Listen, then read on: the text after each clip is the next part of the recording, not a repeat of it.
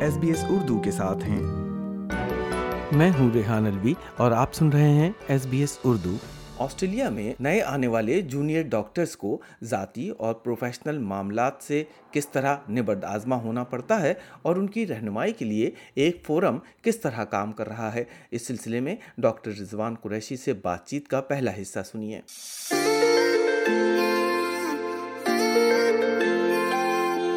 میرے ساتھ اس وقت ڈاکٹر رضوان قریشی موجود ہیں جو ایک پروفیشنل ڈاکٹر ہیں اور یہاں سڈنی میں پروفیشنل ڈاکٹر کے طور پہ کام بھی کر رہے ہیں۔ ڈاکٹر رضوان، ہمارے سامعین سے ذرا اپنا مختصر تعارف کروائیے گا۔ بہت بہت شکریہ ریحان صاحب۔ مجھے آپ نے یہاں پہ مدعو کیا۔ میں یہاں پہ بطور ایمرجنسی اسپیشلسٹ اپنی خدمات انجام دے رہا ہوں لیورپول اور وولنگونگ ہاسپٹل میں۔ اور آسٹریلیا میں میں گزشتہ سترہ سال سے مقیم ہوں اپنی فیملی کے ساتھ۔ آپ رضاکارانہ طور پر نئے ڈاکٹروں کو اور اپنے جو ہم پیشہ افراد ہیں، ان کو ایڈوائز اور مشاورت بھی فراہم کرتے ہیں۔ تو آسٹریلیا آنے والے نئے اور جونیئر ڈاکٹروں کو ابتدا میں جب وہ یہاں پہ آتے ہیں، تو کس بڑے مسئلے کا سامنا کرنا پڑتا ہے؟ ہم جب اپنے ملک میں ہوتے ہیں، پاکستان میں، انڈیا میں بنگلہ دیش میں، شری لنکا میں یا کسی بھی ملک میں ہوتے ہیں، تو ایک آپ کے ذہن میں آئیڈیا ہوتا ہے، ایک خاکہ ہوتا ہے کہ جب ہم بیرون ملک جائیں گے تو وہاں پہ ہم کو کن چیلنجز کا سامنا ہوگا۔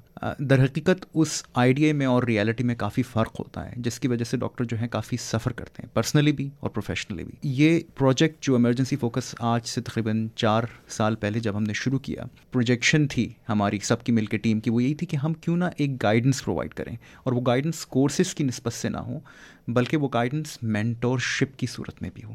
جس میں آپ ڈاکٹرس کو ساتھ اپنے ساتھ لے کے چلیں، ان کو ہیلپ کریں کہ لائسنسنگ امتحان کس طرح سے پاس کرنے ان کو یہ بھی ہیلپ کریں کہ آپ کو اپنے آپ کو کس طرح سے امپروو کرنا ہے، کہ جابس کس طرح سے لینی ہے ڈاکٹرس میں، کیونکہ کافی سارے ڈاکٹرز آسٹریلیا میں بہت اسٹرگل کرتے ہیں۔ خاص طور پہ پہلی جاب کے لیے بہت ہی مشکل اور کٹھن دور سے گزرنا پڑتا ہے۔ آپ سے بہت سے لوگ ربط میں آتے ہوں گے آپ کے کولیگ اور ہم پیشہ اور ڈاکٹر خاص طور پہ جب آپ ایمرجنسی میں کام کر رہے ہوں۔ تو وہ کون سی ایسی ان کہی کہانیاں ہیں جو آپ سمجھتے ہیں کہ لوگ دوسروں سے ذکر کرتے ہوئے بھی جھجکتے ہیں لیکن وہ بڑے مسائل ہیں اور ان کی طرف توجہ دینے کی ضرورت ہے؟ کافی سارے ڈاکٹرز یہاں پہ آتے ہیں جو کہ مختلف چیلنجز کو فیس کرتے آتے ہیں اور ہر ایک ڈاکٹر کی ہر ایک فیملی کی ایک کہانی ہوتی ہے۔ جو کہانیاں مجھے چھو گئیں پچھلے چند سالوں میں، جس کی وجہ سے مجھے یہ لگا کہ ہمارا پروجیکٹ جو ہے، یہ واقعی میں اس کی بہت زیادہ ضرورت ہے۔ اس میں سے ایک کہانی ایسی تھی کہ ایک ڈاکٹر صاحب آئے تھے یہاں پہ، سے یہاں پہ آ کے انہوں نے امتحان پاس کیے، ان کی جاب لگی۔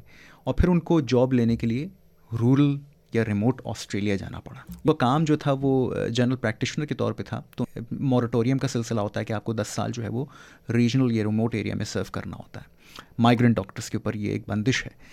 تو وہ گئے اپنی فیملی کو لے کے۔ اب ان کی فیملی ظاہری بات ہے، بہت ہی ایک حسل بسل ملک سے اور سٹی سے آئی۔ ہوئی ان کے بچے بھی ابھی کافی چھوٹے۔ تو ان کو پھر یہ احساس ہوا ہے کہاں وہ کروڑوں کے شہر میں رہنے والے اور ایک دم سے آ گئے وہ سینکڑوں کے شہر میں جہاں پہ مشکل سے مشکل سو سے دو سو لوگ تھے۔ تو فیملی کے اندر جو ہے کوئی ایک انزائٹی پیدا ہوئی کہ ہم لوگ کہاں پہ آ گئے؟ یہاں پہ تو کوئی دیکھنے والا نہیں، بات کرنے والا نہیں، کوئی سمجھنے والا نہیں۔ کھانے پینے کی بھی یہاں پہ مشکلات ہیں۔ تو پھر آہستہ آہستہ ان کی فیملی میں فریگمنٹس ڈیولپ ہو گئے۔ فیملی لائف میں پروفیشنل لائف تو ان کی چلیں صحیح چل رہی تھی، لیکن فیملی لائف میں فریگمنٹیشن پیدا ہو گئی۔ اور انفارچونیٹلی وہ پھر فریگمنٹیشن اتنی سخت اور اتنی سویر ہو گئی، وہ فیملی بریک ڈاؤن ہو گیا۔ یہ دیکھا ہوگا کہ ہمارے ملک میں بھی، یہ ٹرینڈ بلکہ یہاں پہ بھی دیکھا جاتا ہے، آسٹریلیا میں۔ ٹرینڈ یہ ہے کہ فیمیل uh, اور لیڈی ڈاکٹرز uh, جو ہیں وہ زیادہ بن رہی ہیں۔ ایک فیمیل ڈاکٹر تھیں جو کہ آئیں اور ان کی یہاں پہ شادی ہوئی کسی ایک ٹیکنیکل پرسن سے جو کہ آئی ٹی پروفیشنل تھے۔ وہ اپنا یہاں پہ گزر بسر کر رہی تھیں، ان کا کوئی ایسا ارادہ نہیں تھا کہ وہ واپس جائیں گی۔ اچھا کچھ ان کے مسائل ایسے ہوئے پرسنل لیول پہ جس میں کافی انصر تھا ابیوز کا مینٹل ابیوز کا فزیکل ابیوز کا ایموشنل ابیوز کا، تو وہ ریلیشن شپ بھی بریک ڈاؤن ہو گئی۔ اب آپ کو پتہ کہ ہمارا جو معاشرہ ہے جہاں سے ہم آتے ہیں خاص طور پہ ساؤتھ ایشین کنٹریز میں وہاں پہ ایک فیملی اگر بریک ڈاؤن ہو جائے اور واپس جائیں تو ان کو ایکسیپٹنس جو ہے وہ بہت مشکل ہوتی ہے۔ خاص طور پہ خواتین کے لیے۔ بالکل آپ نے صحیح کہا خواتین خاص طور پہ اس چیلنج سے بہت بری طرح سے گزرتی ہیں۔ تو وہ خواتین جو یہاں پہ اپنے ریلیشن شپ بریک ڈاؤن سے جاتی ہیں اپنی فیملی کا ایک بہت بڑا ایک سیٹ بیک ہوتا ہے تو ان کے لیے واپس لوٹنا مشکل ہے۔ تو وہ خاتون جو تھیں انہوں نے بھی کچھ ایسا ہی محسوس کیا اور انہوں نے یہ ڈیسائڈ کیا، بلکہ تہیا کر لیا کہ میں یہیں پہ رہوں گی اور یہاں پہ اپنے آپ کو بطور ڈاکٹر جو ہے وہ اپنا کام کنٹینیو کروں گی۔ اب صورتحال یہ تھی کہ ان کا کریئر گیپ کافی آ چکا تھا۔ انہوں نے اپنے آپ کو فیملی کے لیے ڈیڈیکیٹ کیا ہوا تھا ڈیووٹ کیا ہوا تھا۔ جب وہ کریئر گیپ آیا تو ظاہری بات ہے، اب جاب ملنا ایک خاصا بڑا چیلنج تھا آسٹریلیا میں۔ تو ان کو ایک بہت ہی لمبے پیریڈ سے گزرنا پڑا جس میں ان کو لائسنسنگ ایگزامس کرنے پڑے، اس کے بعد کافی ساری جابس اپلائی کرنی پڑی، کافی ساری eh, نگیٹو پوائنٹ eh, سے بھی گزرنا پڑا، خاص طور پہ فائنینشلی اور رہنے کے اعتبار سے بھی کافی چیلنجز رہے۔ اور ایک موقع ایسا آیا اس eh, ان خاتون کی زندگی میں کہ ان کو یہ ہو رہا تھا کیونکہ وہ ویزا پہ تھیں، یہاں پہ ان کی جو ہے ابھی وہ نیچرلائزیشن نہیں ہوئی تھی آسٹریلیا میں۔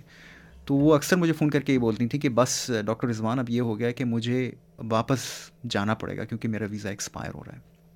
تو ہم ان کی ایز اے ٹیم جو ہے وہ ہمت بتا دیتے کہ نہیں، تھوڑا سا اور کر لیں۔ آپ آلموسٹ آ چکی ہیں۔ ان چیزوں کے بارے میں اگر آپ یقینی طور پہ سمجھیے کہ کچھ پروڈکٹ کرنا بڑا مشکل ہوتا ہے۔ تو ہوا یہ کہ وہ وقت گزرتا گیا اور ان کے ویزا ایکسپائر ہونے میں تب کم و بیش دس دن رہ گئے۔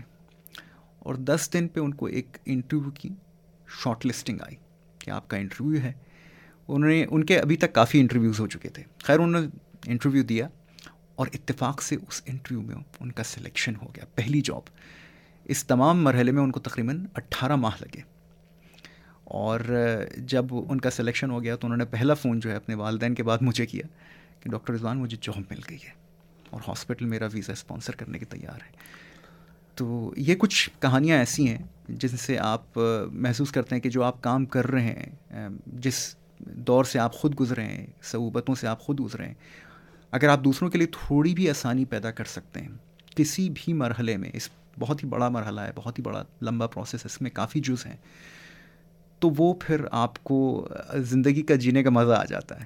اچھا یہ تو آپ نے ذاتی کہانیوں کا، ان لوگوں کا ذکر کیا جو اپنے ذاتی زندگی میں بھی ایک چیلنجنگ سچویشن کا شکار ہوتے ہیں۔ مگر عام طور پہ جو پروفیشنل جونیئر ڈاکٹر جیسے آپ اپنے وقت میں آئے تھے، آج کے دور میں جبکہ آسٹریلیا سترہ، پچھلے سترہ، اٹھارہ سالوں میں کافی تبدیل ہو گیا۔ آج بھی کیا ان جونیئرز ڈاکٹر کو کسی بڑے مسائل کا ایسا سامنا ہے جو پروفیشنلی ان کے لیے بہت چیلنجنگ ہوتا ہے جب ایک جونیئر ڈاکٹر یہاں پر آتا ہے؟ تو ریحان صاحب، ہوتا یہ ہے کہ ڈاکٹرز جیسے کہ آپ کو پتہ ہے کہ ان کا جو کام کرنے کا طریقہ کار ہے مختلف ممالک میں، وہ لائسنس کے ساتھ جڑا ہوتا ہے۔ آپ کو اپنے ملک میں لائسنس ملتا ہے، لیکن آپ اگر یو کے میں یو ایس میں یا آسٹریلیا میں اگر آپ کو کام کرنا ہوگا تو آپ ایک لوکل لائسنس لینا پڑے گا۔ تو اس میں جو درپیش مسائل ہوتے ہیں وہ شروع ہوتے ہیں اپنے ملک سے۔ ہمارے ہاں جو کام کرنے کا طریقہ کار ہے وہ کمپلیٹلی مختلف ہے آسٹریلیا کے مقابلے میں۔